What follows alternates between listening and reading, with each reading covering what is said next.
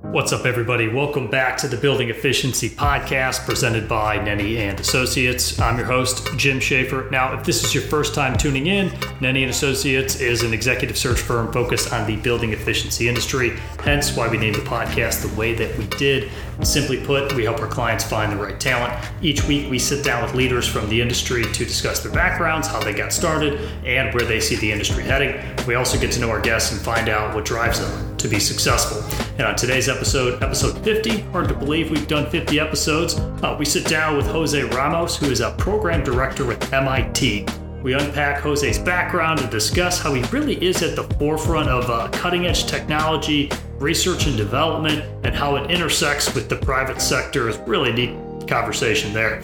We, of course, discuss what Jose wants his lasting legacy to be, and this is advice that I think we can all take with us. And be sure to stick around to the end to hear that. Now, if you haven't done so already, be sure to subscribe to our channel and consider downloading this episode and future episodes. This is really the only way that we can track how many people are listening. So if you're one of those people who are streaming the episodes, I urge you to consider hitting that download button instead. And if you enjoy this episode, please share it and leave a five star review. Now we think you're really going to enjoy this conversation between Jose and I. So let's drop in.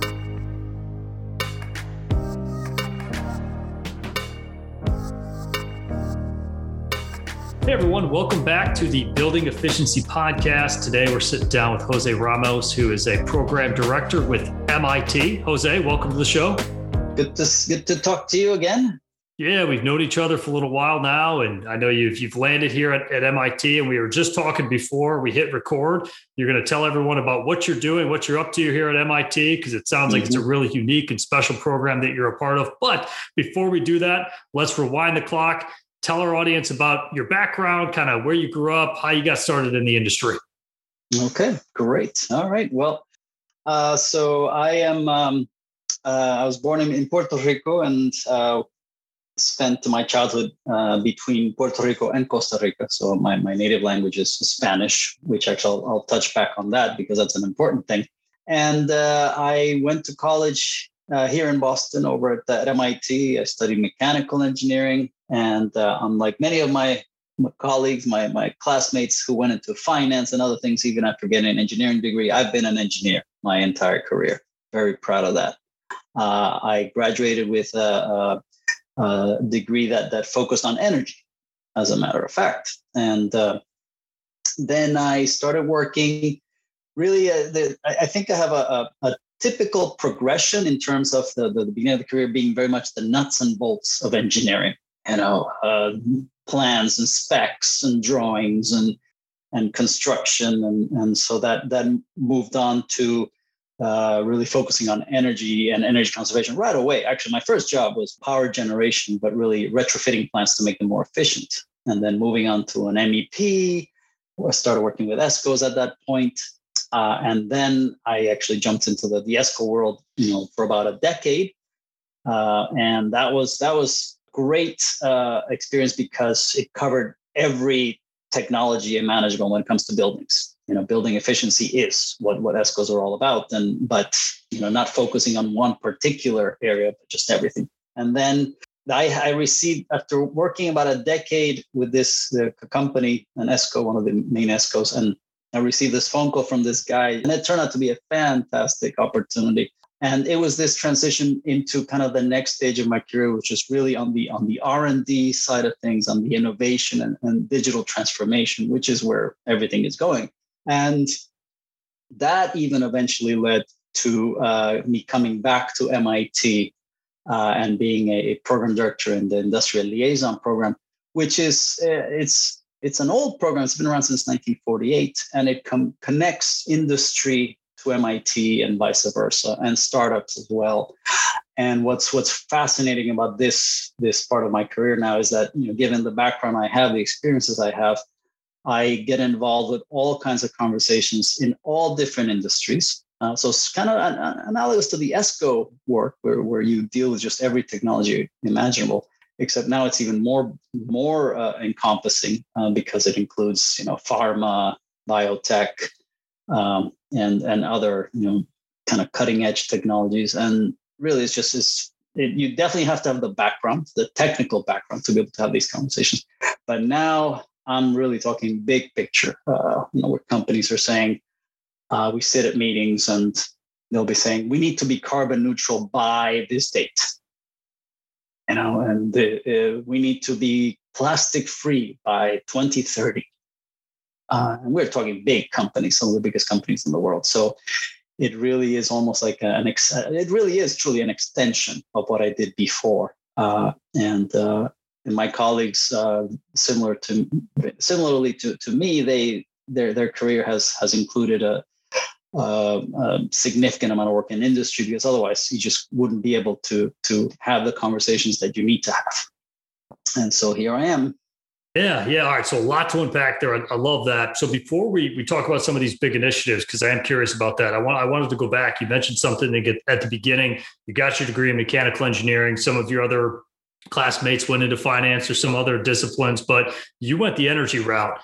What prompted you? What drew you to the energy field in the first place? Simply my personal commitment to improving the planet really that's been the guiding principle in my career uh, I, I cannot uh, do something let's say as a career that, that does not have something relatively tangible not to uh, uh um, um, diminish the value of, of all the you know people who work in finance and banking et cetera et cetera. But but to me dollars and cents just are not my goal at all.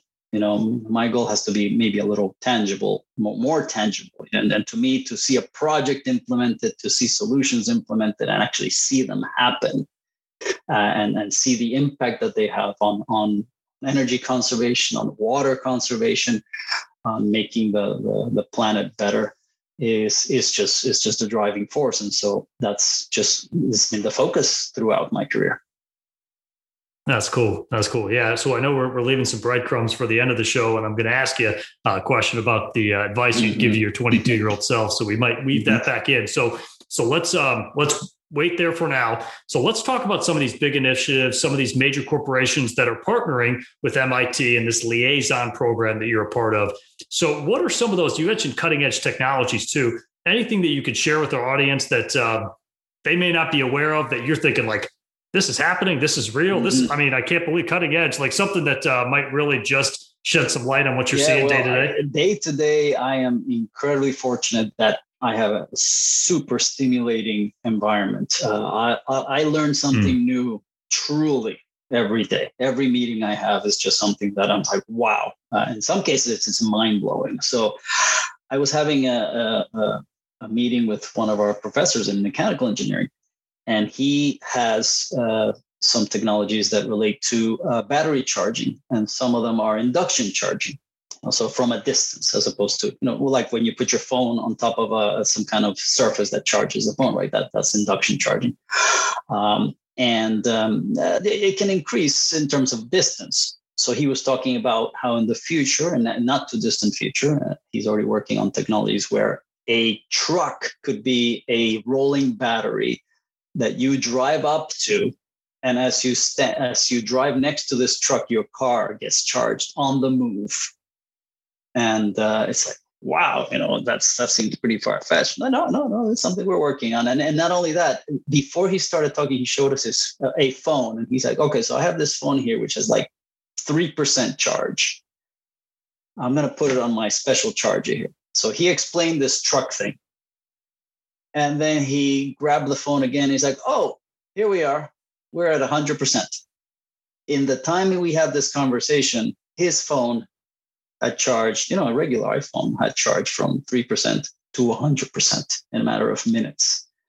Uh, and, you know, these are, this is not science fiction. I mean, it was right in front of my my eyes. Yeah, it sounds it sounds like yeah. science fiction. Mm-hmm. Yeah. So how, how did he how did he do that? This, well, this that, was... that's that's the that's the technology that he has developed in, in his lab, right? and and and, um, and, he also showed us some um, some uh, mass spectrom- spectrometers that are the size of a phone as well to analyze. Uh, uh, for people who don't know what a mass spectrometer is, it's basically a device that that will break down the material uh, and into its, its its kind of essential components to be able to tell what it's what's in that substance. Um, And so these are usually very expensive and large pieces of machinery. And he has these tiny handheld mass spectrometers.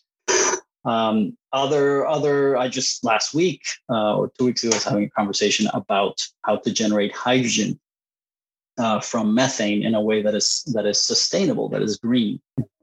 Most of the uh, hydrogen production involves a good amount of energy, and this was a it, it's a it's a novel process taking methane, and uh, ideally, if you have a renewable source of electricity, and then you you get hydrogen, and you also get carbon black, which is which is an additive that's used in many other applications. Therefore, you have you the second you start making hydrogen, not only can you sell the hydrogen, but you can also sell the so-called byproduct of uh, carbon black as part of the uh, uh, the reaction that, that this this also novel, uh, very high temperature uh, process is able to, to generate. And um, and truly, it's, it's it's it's amazing to sit at a meeting with one of the let's say one of the, the largest oil and energy companies in the world that's saying we need to be out of this business in a few years uh, unheard of, you know, wow. 10, 15 years ago. Yeah. Yeah. No, this is uh this is pretty neat stuff. So I, I, think this next question you're going to be uniquely positioned for, right? Just based on your background and what you're seeing and living and breathing every day here at, at MIT. I mean, where do you see the industry mm-hmm. heading? And maybe I'll, I'll, just put some guardrails on that when, when we think about like energy efficiency within mm-hmm. buildings, right? Going back to your ESCO days, from a technology standpoint, just overall big picture, where do you see the the energy efficiency, building efficiency industry heading? So I need to go a couple yeah, different directions. Well, sure. and, and and to preface this this these comments, there's everybody. Uh, most people have probably heard that expression of you know reduce, reuse, recycle, and that's where you know energy efficiency is right there at the front. Reduce, right? That's that's that's where you know it, that's the lowest uh, hurdle that, that you can achieve and, and it can achieve know, significant savings. So we really, uh, granted, there are fantastic technologies out there, but there are many, many, many technologies and strategies and behaviors that can drive down uh, consumption of energy and water significantly with what we already have. So it's, it's, it's not that complex.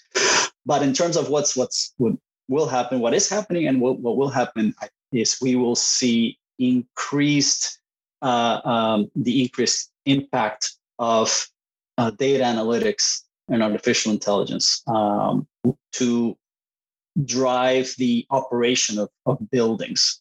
And say, for example, a conversation I was having this morning, again, you know, these kind of conversations that you have, talking to a company that is looking to connect all its water treatment facilities and not just connect them, you know, data uh, in terms of data, but connect them in terms of how the data is used, analyzed in order to predict the operation of the entire system of water treatment facilities. You know, one could be, let's, I don't know, I'll use this the, the case of a, of a, um, you know, an, an area of, I don't know, a few hundred square miles or something that has multiple water treatment facilities where you could actually have them communicate with each other so that they operate very much like a building does which it decides, oh, you know, there's a demand charge at this time of the day. You know, there's going to be time of day uh, charges. So let's operate the entire system holistically to reduce the overall consumption of multiple facilities.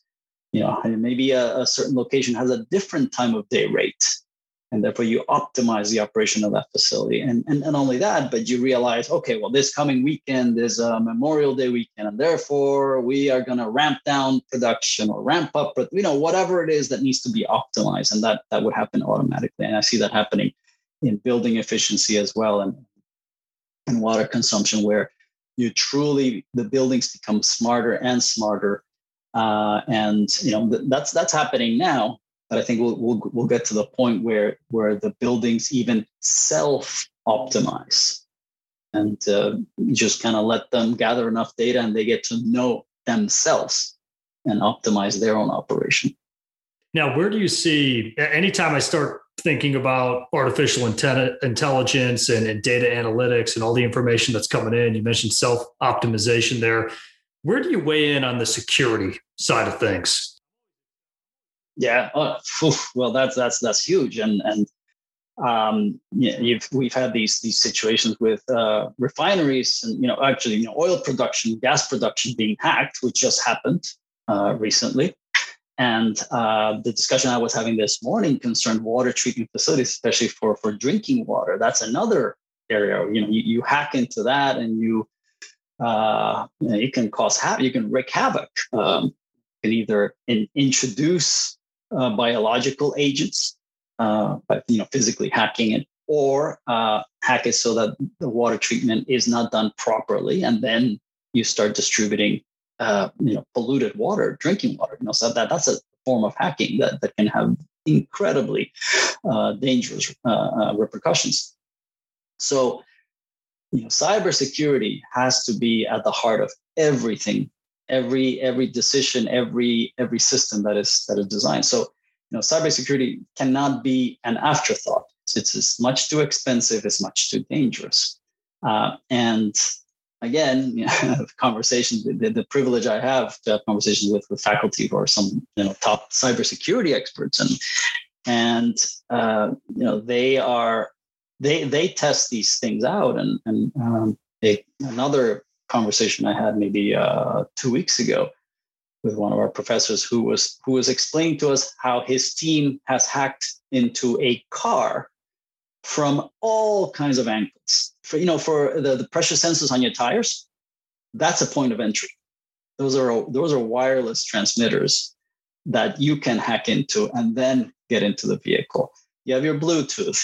You have you know these things where we have not considered vehicles before to be a a a point point of entry right? Uh, and and so the same thing applies to a, a, building even more so. So you know, absolutely, the, the, the cybersecurity concerns have to be, you know, in, in taken into consideration from from the very start of any kind of a, a system. Yeah. Now, are you seeing like those types of companies that you guys work with as well, right? Because you got these high tech, cutting edge organizations that you're working with and partnering with during this in this program. Are you seeing some cybersecurity companies as well that you guys are working with to kind of well, balance and, it out? And you're seeing what you're seeing is that more increasingly so many companies are starting to either uh, acquire, adopt, or create entire groups that are de- dedicated to to AI and data analytics, digital transformation, cybersecurity. You know, it's just part of it. Uh, insurance companies are getting into the game as well in in in a big way. We have insurance companies that are part of our our uh, group of member companies because uh, and people may not uh, realize the impact. We, we think of insurance companies as something that you pay your premium, and if you have an accident and or you or you have something in your house, they reimburse you. Oh, there's so much data into all the decisions they make, and also the the long term planning that they do. And so, for example, some people might argue that insurance companies are going to shape the future of building operation the future of uh, vehicles. Uh, because think about it. Okay, so Jim, you have this building, um, and um, uh, we have determined. I'm, me, I'm I'm the insurance company. I, we have determined that uh, it's kind of uh, poor on the cybersecurity rating that we give buildings. Therefore, your premium is going to be a little higher or oh your your building has a very good you know cybersecurity has very good cybersecurity measures you know what, your your premium is going to be lower. So there's all all these issues that that the insurance companies can actually drive. Well, it's uh it's scary stuff, but it's not going away, right? So it's like we gotta we gotta be prepared for it. So that's uh super interesting. Well, let's go to the last part of the show here. There's the same four questions that I ask to every guest who comes on. I wanted to start off here and ask you, what are your daily non-negotiables? I, I would say mm, so my my daily non-negotiables and life non-negotiables. Well, One of them is is really to to be myself. There's I guess the question of, of integrity, right? To, to to you know if you're silly, if you like to do things in certain ways, well, that's who you are, and, and embrace that and do that. You know, so uh, if you look at my LinkedIn profile, you'll see I have a kind of a colorful jacket, and and and, and I, I was uh, uh, debating, oh, should, what picture should I put? Should I put this picture that I had done before because it has that kind of crazy jacket? And I was like, well, but that, but that, that's me. Uh, why I'm not a banker. Not, I'm not. I'm not. I keep putting bankers down as things. No, no, no. Yeah, but you know, the traditional suit and tie of, and, and uh, so of a banker of a lawyer. Well, that that's not me. That's not who I am. I should be who I am. And so therefore, uh, I, ch- I chose a picture that that reflects that. Um, the way I, I the presentations I make, the way I do my PowerPoints, everything I really try to make it to be me because that's you know that's at, at, at the end of the day, at the end of our lives, you know, we were unique, and therefore that's that's one of the non-negotiables. Um, and then along with with being able to to maintain uh, a, uh, a, a positive outlook, a uh, to be able to reflect on things on even on a daily basis. Um, meditation is a big part for me, uh, and to even take ten minutes uh, in the morning or in the afternoon. Um, typically, I do it kind of mid afternoon. Is is one of the the routines I typically have, and it's even on my calendar. So every day you see there's like a little ten minute slot on my calendar. Um, and you know, hey, if there's a conflict with a with a meeting, that that's okay. Yeah, yeah it's not like I'm attached to it, right? As they say, non non attachment. Well, that's that's it. Then you're negotiating yeah. on it, right? Maybe you got to make that a non-negotiable. Maybe you got to put some harder well, parameters around sure. that. Then, huh? Yeah, yeah. So um, definitely, and and and then, uh, but but again, that and that's that's part of this this this you know being myself and doing the things that that I need to that sure. I need to I do you. myself before I do anything else for for someone else. So we touched on this earlier. What advice would you give to your 22 year old self? So, uh, and I mentioned Spanish early on, and throughout my career, the ability to speak foreign languages has been invaluable to my advancement. Uh, the second I was out of college, I was sent to work in the Dominican Republic. And I remember uh, telling my boss at the time, I, I, I don't know what I'm, I'm just brand new. I just started here a few weeks ago. And it's like, well, you're the one who speaks Spanish. So go, you have to go. So, um, and that's happened over and over again. I've had lots of projects in Latin America um, that, that have been, you know, the ability to speak Spanish has been key. So I would have told my 22 year old self, you know, embrace that and leverage that. You know, don't lose it because it's it's so valuable. Um, so you know, kind of these these talents that you have that that are, you know, that was almost a, that's a freebie. I didn't do anything. I just grew up uh, uh, speaking Spanish. And then I would say the next one would be to to trust trust your gut in in business decisions and personal decisions. Uh, we as humans are incredibly uh, complex, and there's a lot of nonverbal cues that we absorb, and we tend to sometimes neglect those, and and those can be um, can be critical to making certain decisions. And I, I know that uh, um, you know when I've met people and when I've interviewed people, I've had a clear feeling one way or another. Just just the feeling and and you know trusting that I would have told my own my younger self. You know, make sure you, you pay attention to those cues. And then the other thing I would say to to my 22 year old self would be uh, think about investing as opposed to saving. We're always told save money, save money, save money. We really should be taught invest money, invest money, invest money. I mean, that's, that's why Einstein said that, that compounding interest is the eighth wonder of the world. Um, and so I, I would definitely, um, had I paid attention to that very early on, you know, I'm sure even right now I'd be in a, in a, in a better uh, situation financially simply because, you know, of the power of compounding interest. So uh, we don't we don't emphasize this enough to, to, to our young people. Yeah, it should be part of the school mm-hmm. curriculum, right? Let me spend time speaking yeah. about that in, in school. It's much more valuable than learning about some some obscure, you know, whatever. yeah. Right? It's it's an mm-hmm. important topic that should get worked in. I 100% agree with you on that. Next question here is kind of broad brush, but what what motivates you? What gets you out of bed in the morning? Typically, it's a a a, a tangible goal that is and and it's very often related to the, the ones that really get me going are the ones that relate to doing something uh, for just to simplify it, something good, right? To have a, a, a positive outcome, to have a net positive uh, benefit to to to the world, to the planet, to you know my friends, to my family. But really, um, I, I would say that everything that uh, that I do has that, as I mentioned earlier, you know, has that uh, that focus on on sustainability. And and so, for example, if I I, I sleep very very well, very soundly, but when I have something coming up, like the next day, I have this you know some webinar that I'm organizing that's about.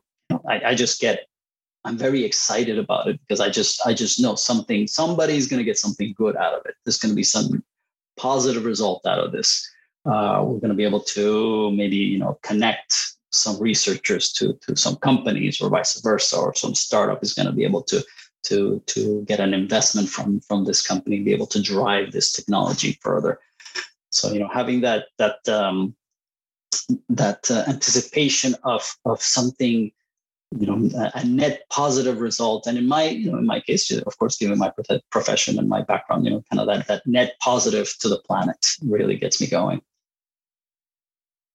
Gotcha. Gotcha. All right last question here. What do you want your lasting legacy to be?